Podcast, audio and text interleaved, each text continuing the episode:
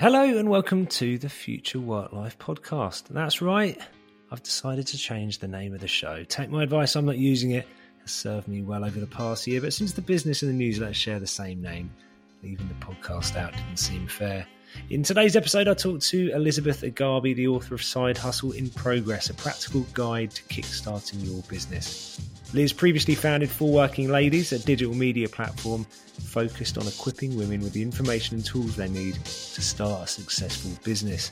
She's also the host of the podcast How I Made It Happen, on which she invites female entrepreneurs, innovators, and leaders to share their stories and advice.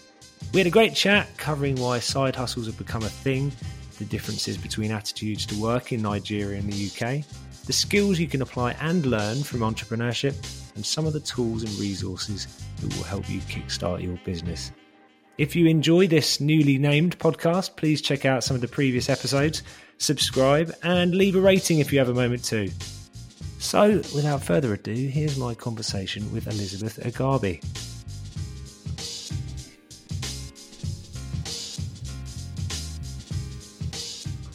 Liz, thank you very much for joining me today. Thank you for having me. Our conversation's been a little while in the making, so it's uh, it's really nice to, to sit down t- today and, and and properly meet and talk about your book, which you, you can you can give us the title in a minute, but it really focuses on this idea of a side hustle, and I'm wondering why now is the right time to talk about that.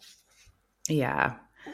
So I mean, we all know we've just, you know, come through a pandemic and still slightly finding our way out of it. And I think with the pandemic, um, there were some good things. Some people felt that, you know, they were saving on time since they were working from home, no commute. And um, I, that was an opportunity for people to start something, whether it was a hobby or something they just enjoyed and then decided to turn into a business.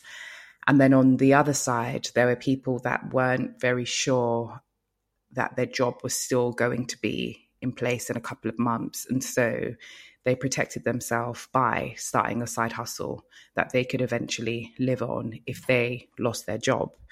Um, and then there were the people that wanted more flexibility, realized that, oh, this side hustle actually gives me more time and have left their jobs and have decided to work on that. So that, you know, there's been a mix of reasons good and bad. Um, but I think now more than ever, you know, even just looking at the research, this is the time that entrepreneurship, you know, starting a business or monetizing something has really thrived and the numbers have increased. Um, yeah, so the pandemic has, you know, been I don't want to say it's been a good thing because it hasn't been a good thing. There's nothing good about it, but it has given people opportunities that have you know done good for them in yeah. terms of like creating and starting something. Yeah often through adversity people are inspired to do new things which i think yeah. is the good that we can take from it. How do you define a side hustle? You mentioned there about monetizing. Is it is a side hustle by definition something you're paid for or, or can it be something that you purely indulge in because of your interests or your passions? Yeah it's interesting because there are several different definitions. In my book, I defined it as something entrepreneurial um, and not necessarily a side job, like taking on a side job, like maybe working at your local groceries at the weekend. That's not mm. what I would call a side hustle. I would see it as something that's entrepreneurial, something that tends to be driven by passion or the need to make extra income. Um, and it's kind of like running a business but on a much smaller scale. Yeah. Because you don't have the um, privilege of having the full time in the day. You have a smaller amount. So that's how i would define it. Something entrepreneurial something that's you know driven by passion or the need to make extra income. Why are you so interested in it? What sparked that interest for you? Um i've always loved um, entrepreneurship. I don't know what it is. Maybe because everyone in my family is an entrepreneur, like everyone right. down to my 20 year old brother. Um, so I think as well, the culture that I'm from, um, where like I'm from Nigeria, so um, I worked in Lagos for five years, and when I was there, there's a very, very strong entrepreneurial spirit. Right. And um, the willingness to take risk and try things is next to nothing. Like if A doesn't work, you go for B. B doesn't work, mm. you go for C. There's just loads of drive.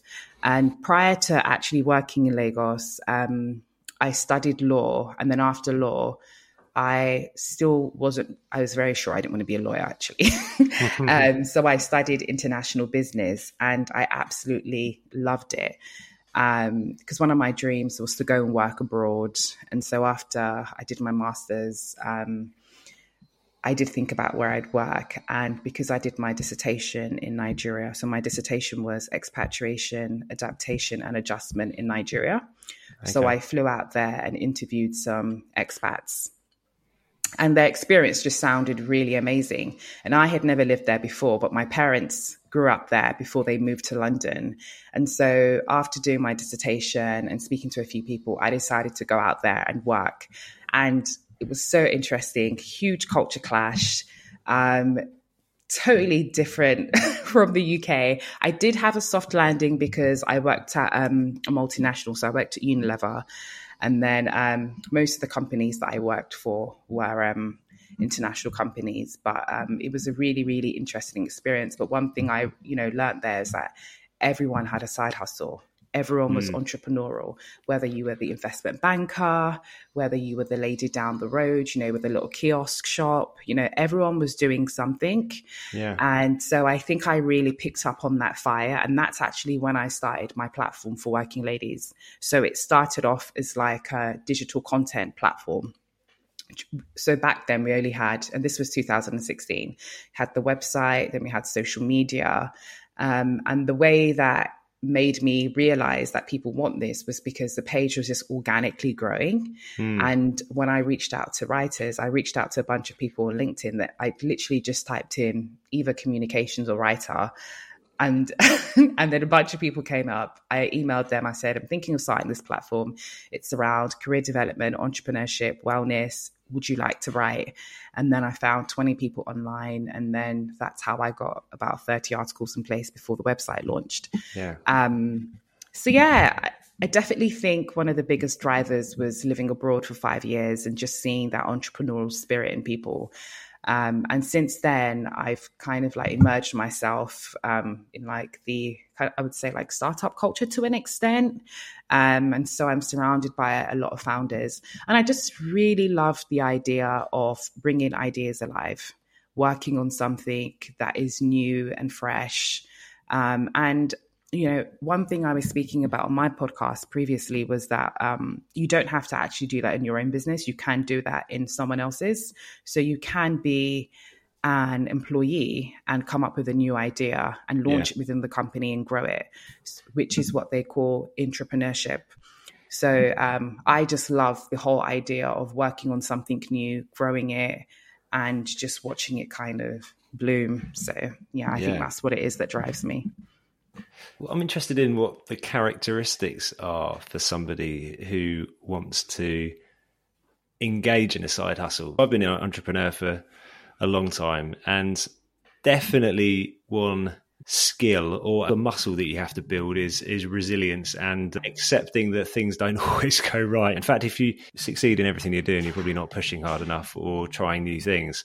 Whether it be your experience culturally in Nigeria, also, you know, we both live in London, so you know, I'm interested in how that differs. Whether there is a fundamental difference from the way people think about work in those two cultures. Oh yeah, definitely. I mean, yeah. different privileges, so different ways of thinking and reacting. I mean, um, in Nigeria, people are definitely more resilient um, because whereas in the UK, we do have quite a few benefits. If we're out of work, you know, some people could go to the job seek can get job seekers allowance or something like that you know, maybe use their credit card or take out a loan. There's several different ways that you could most probably, you know, survive.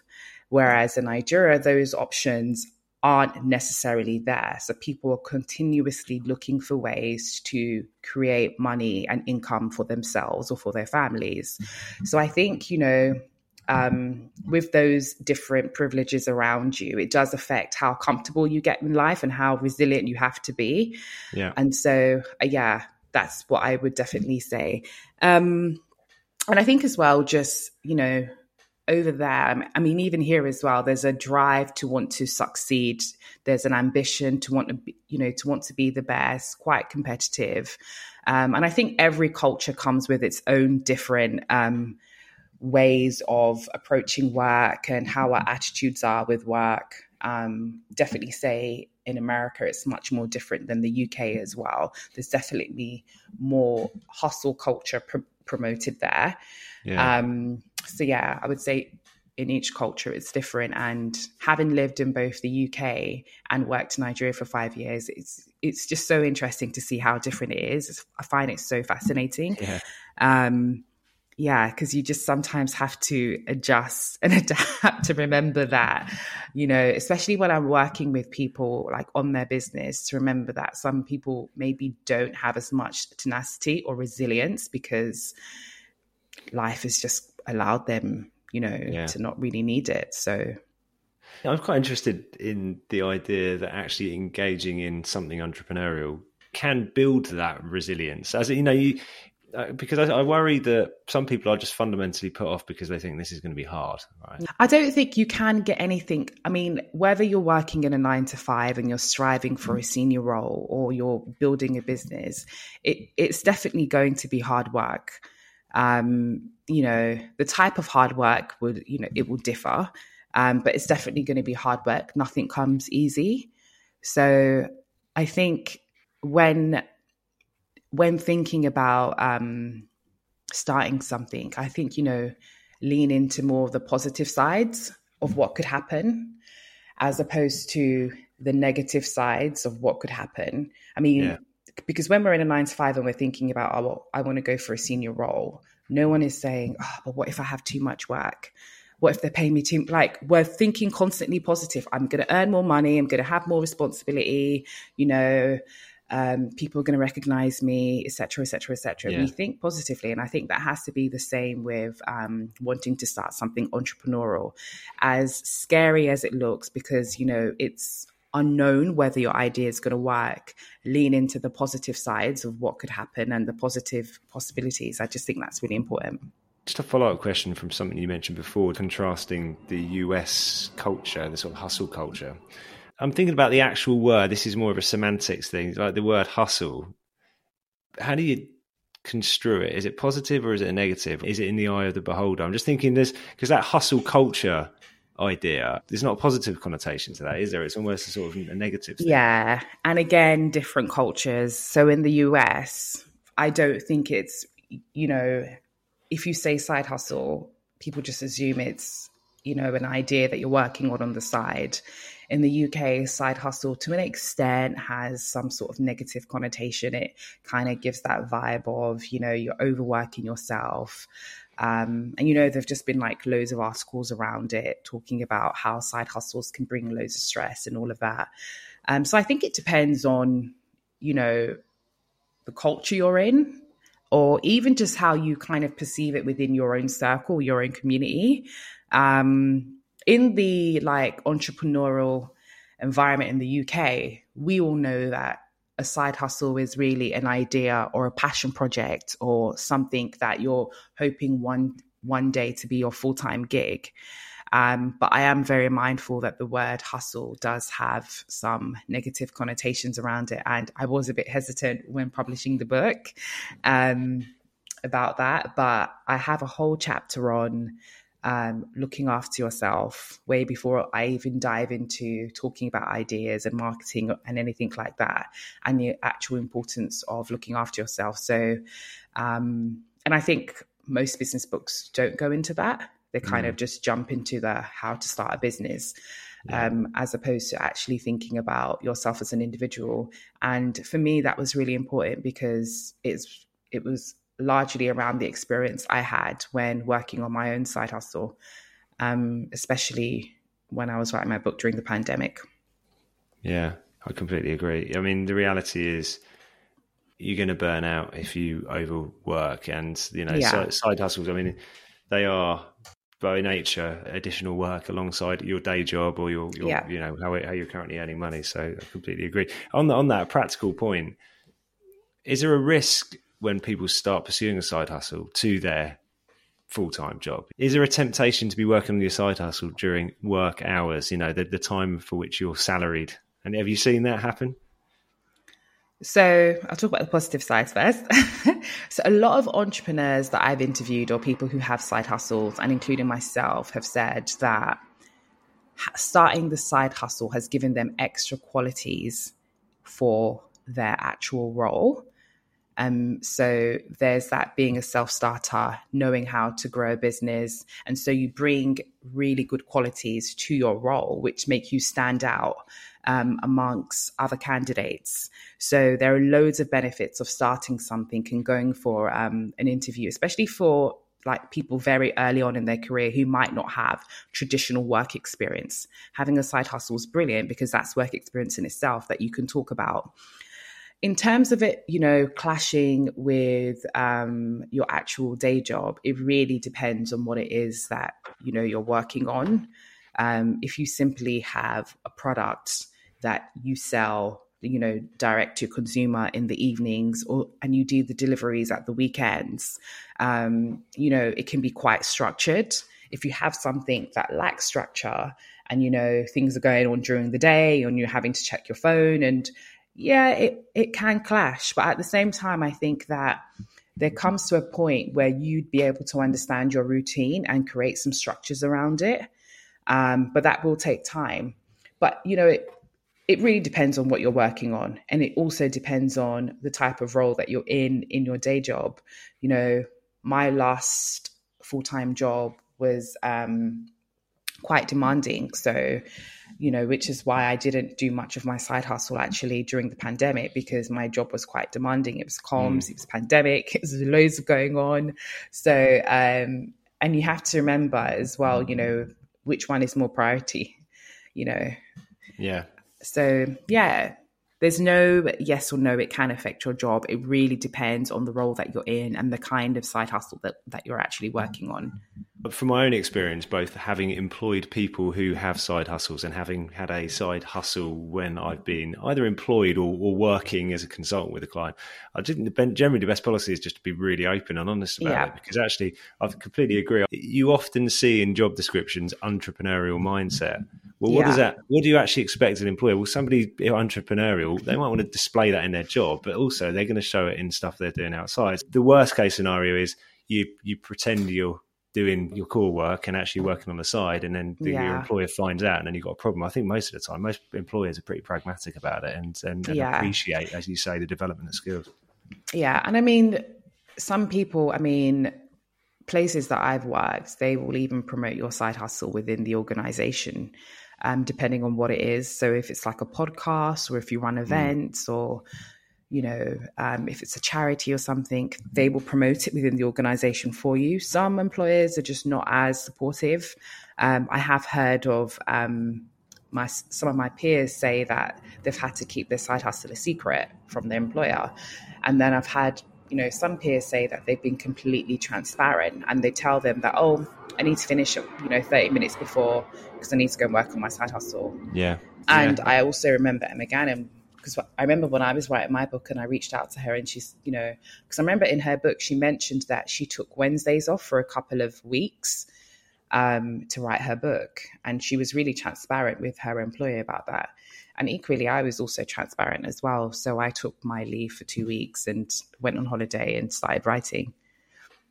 I, I do think that's the best policy. I, I get it. Sometimes if people feel like they can't reveal it, but I think that's more a reflection on the company than the individual. If, if yeah, companies aren't exactly. enlightened enough to appreciate it, but I mean, if there's a conflict of interest, then oh yeah, yeah, no, exactly. That's where it's a problem.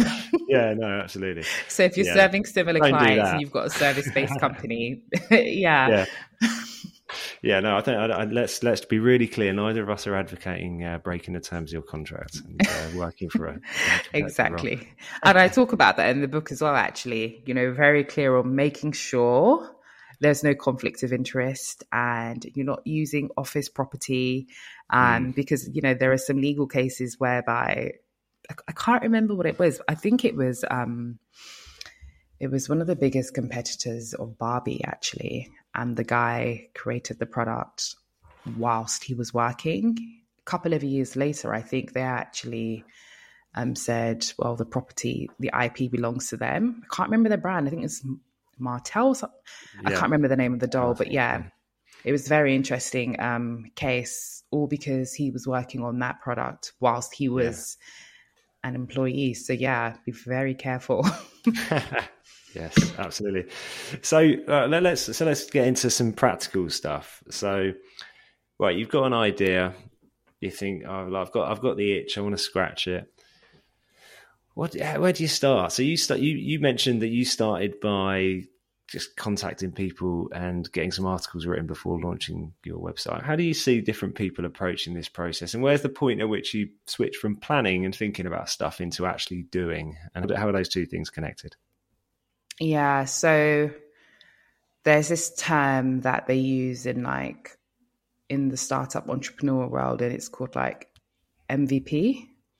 So, like your minimal viable product. And the way that I define that is what's the smallest thing or the most easiest thing that you can do to validate your idea working and to an extent. So, for example, before I actually started the um, content site, I was posting content on social media, you know, talking about those topics, and it was driving a lot of attention. And so for me, that suggested that there's interest. And then when I reached out to the writers and there was no website, and again, they were willing to talk about those topics, that again to me suggested that there, that there was interest. And so it's, you know, trying to think of the, trying to do things in the smallest way. So at the same time, you're not losing money um, and the most affordable way. Another example is if you, for example, wanted to start a clothing brand, because you really like fashion, maybe streetwear, instead of like, you know, designing five items and printing them in like, you know, quantity of a hundred, just to an extent have pictures up and say to people, you can make a pre-order.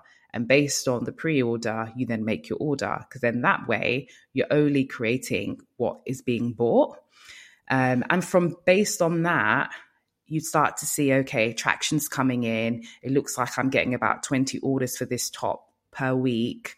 So maybe I can actually order 40 because based on this demand, it seems like it can grow. So it's thinking about what you can do in the smallest way without actually um, spending too much money, but just trying to see if this is going to work. And likewise, if you wanted to start a magazine, you could actually do like a, you know, create like a 10 page magazine. There's printers down the road, print five copies, you know, give it out somewhere, get people's responses. There's ways that you can do things on a very, very small scale before you go to the big scale. Um, and even on the small scale, I'd say, you know, do it for a while, get the response. If you need to go back and tweak it, go back and tweak it and keep going in that circle until you see that, okay, this is actually a good idea. It's going to work. 100 people have actually come to me and said that they like this. Now mm. I can mm. produce it on a bigger level. Um, but sometimes I think we're at A and we just want to jump to Z. Yeah. And it's just like, that's not realistic. Yeah. And it's because people never really talk about the journey in between of creating something really small. Um, so this app, this new app has just launched and it's called um, Juno. It's um, it's an app that basically um, shares financial literacy for women. Before they even got to the place of launching this app, they had started a, started a newsletter because loads of people were coming to them and asking them questions around how to invest. That newsletter grew to 500. And that's when they mm. said, oh my God, this is a thing. People actually yeah. want to know. So, you know, there are so many ways you can try to validate traction and yeah um, to see if your idea will work. So you've just got to be really creative before actually diving in there because no one's going to wake up and say, okay, I think an app's going to work. You create the app, £10,000, no one comes. Yeah, absolutely. you know, it's a big nightmare. And there's, there's a couple of phrases which come to me when you think about this. Firstly, perfection is the enemy of good. You know, it's so tempting, yeah. isn't it? Like, you know, everyone wants to put their best foot forward and make yeah. sure that their work looks as good as it can. But the reality reality is sometimes you just got to get it out there for the reason yeah. that you mentioned. And um, people like scrappy things, like never, you know, some of the people that have the biggest podcasts today started off really scrappy. Um, you know, people like I, I don't know if you know Steven. He's got um his podcast is like literally number one in the business section. Yeah. um, you know, I remember when he shared that he literally, I think he just started recording on his phone or something like that, something really wild. Um, before he's, but now he's like in a studio. He's got you know proper setup. Um, people just like just start, you know, just start where Yeah. you are. Start with what you had, and see if people are interested. Using that podcast example. But before I started this podcast, I'd presented podcasts and I'd appeared as guests, and they were all in studios. This was definitely pre-pandemic, so you'd be all in Yeah. a tiny little studio with soundproofing, amazing equipment, and there'd be an editor. And look, sounded great at the end of it. I started recording this, and I'm relatively technical, but I wasn't really looking forward to it. But you know, I actually really enjoy the process of recording myself, editing myself, because actually the editing process forced me to really, really listen to the flow of the conversation, which then gave me opportunities to extract really interesting things to write about. It was a virtuous circle of, for the content creation. I think sometimes just embracing doing something which puts you out of your comfort zone and, and can really help you learn. So I think that's it's good advice. Don't expect to have the finished product straight away. Just test it out and, and try Yeah. new things. And you've got a podcast as well, haven't you? Yes, I have. It's called How I Made It Happen. Season two came out last week. Um, but yeah, been, it's been really fun recording that. Spoken to some brilliant entrepreneurs. Um, there's one actually that has um, lab made diamonds. It was so interesting Oh, yeah. interviewing her because I never knew about lab made diamonds before. So yeah, some interesting companies and um, businesses. So do listen. And what what what have you learned from doing the podcast? Because I mean, again, I think everything you try new, you definitely learn something about yourself, don't you? As well as about the ecosystem and how to promote and create content. Yeah. I think for me, um, just like storytelling and how effective it can be for learning. Um, and so, because I know me myself, I learn a lot through storytelling, hearing people's stories, whether it be podcasts, reading articles, or watching videos. And so, when I'm doing my interviews, I'm, you know, trying really hard to make sure that I'm getting a story, I'm getting the real story behind this business, this idea from the person that I'm interviewing, from the entrepreneur, and not just, you know, the story of like starting their business, but the story of like who they were before they even started their Mm. business and the challenges. Um, I think it's really what kind of draws people in. No one wants to sit down in a lecture, you know, on the podcast. They want to hear real stories. And so, yeah, I've really learned the art of um, storytelling and engaging with um, with um, the guest, and also just that you know things aren't perfect. At the end of the day, you know, you say Yeah. some wrong things, you can go back and edit it. Getting very uncomfortable with you know things not being perfect. I can't lie and say that i'm not a perfectionist because i i can try to be but um yeah i've definitely realized in podcasting that you know it is what it is. I I actually don't listen to myself. Really? so no i don't. I just record it and i'm like yeah get it out there. Don't Yeah. overthink it. Um the only time that i might listen to myself is when i'm trying to extract um something for promo yeah. yeah, like a little snippet for promo, and then I have to start listening to the conversation, and I'm like, oh, What's obviously comes across in first of all the, your platform and through the book as well is trying to support other women in pursuing their side hustles and trying to understand, as you said, from those entrepreneurs what drove them. What unique challenges do women face in your experience in either getting something started or being able to grow their side hustle? yeah. So I definitely say that. Um, so one of the reasons why I started for Working Ladies was really to kind of put the spotlight on women who are building their careers and starting um, their own businesses, because naturally the media back then really wasn't highlighting women doing Mm. that. When you ask people about what does a business leader look like to you or a business owner, typically they would say, you know, man in a suit. Um, they might refer to Mark Zuckerberg, you know, the typical people. Um, they would never really think of a woman, you know, and so it was for me that platform was very much around changing the perception of what leaders look like and what business owners look like. And it was also reconditioning women's minds that you can be a business owner too um, because you know based on the stereotypes out there. Women should be at home looking after kids, they should be married, they should be cooking, all those kind of things. And although it seems, you know, very like old school, it is still very much ingrained in our societies. And I also think that, you know, at times we don't realize that it's still ingrained in our own beliefs at times. And um, so for me, it was really helping women to kind of recondition their mind and see themselves because it's so important that you see yourself in yeah. in someone else that's already doing it. Um, and the media just wasn't highlighting that many women in business or you know women who were kind of like striving and climbing up the career ladder. So that's what for working ladies was really focused on. And so one of the challenges that I did realize was actually helping women condition, you know, change their thinking around I can be a business owner. I have the ability because, you know, it's never the the issue is never like the ability. They have the ability. It's more about network and access and you know, especially for those who are actually in entrepreneurship full time, we know that, you know, women don't get as much funding. It's stupid numbers like 2%. Like it, it doesn't make any sense. So yeah, we no. know there are like those type of biases. Um, but I would say that the challenge is, I think the biggest challenge is overcoming the fear and really being being able to see themselves as someone that is capable of starting an idea. Mm. Um, and like I said before, I think that limitation really has kind of been imposed because of what society has said that women should be doing. And so it's really just getting them to change their thinking around that. And you just say, you know what, take the leap on yourself. Um, and just like showcasing other women that have taken the leap, that have built something great. Um, but then, yeah, in terms of the external challenges, you know, for those who are like trying to grow their business, it tends to always be finance.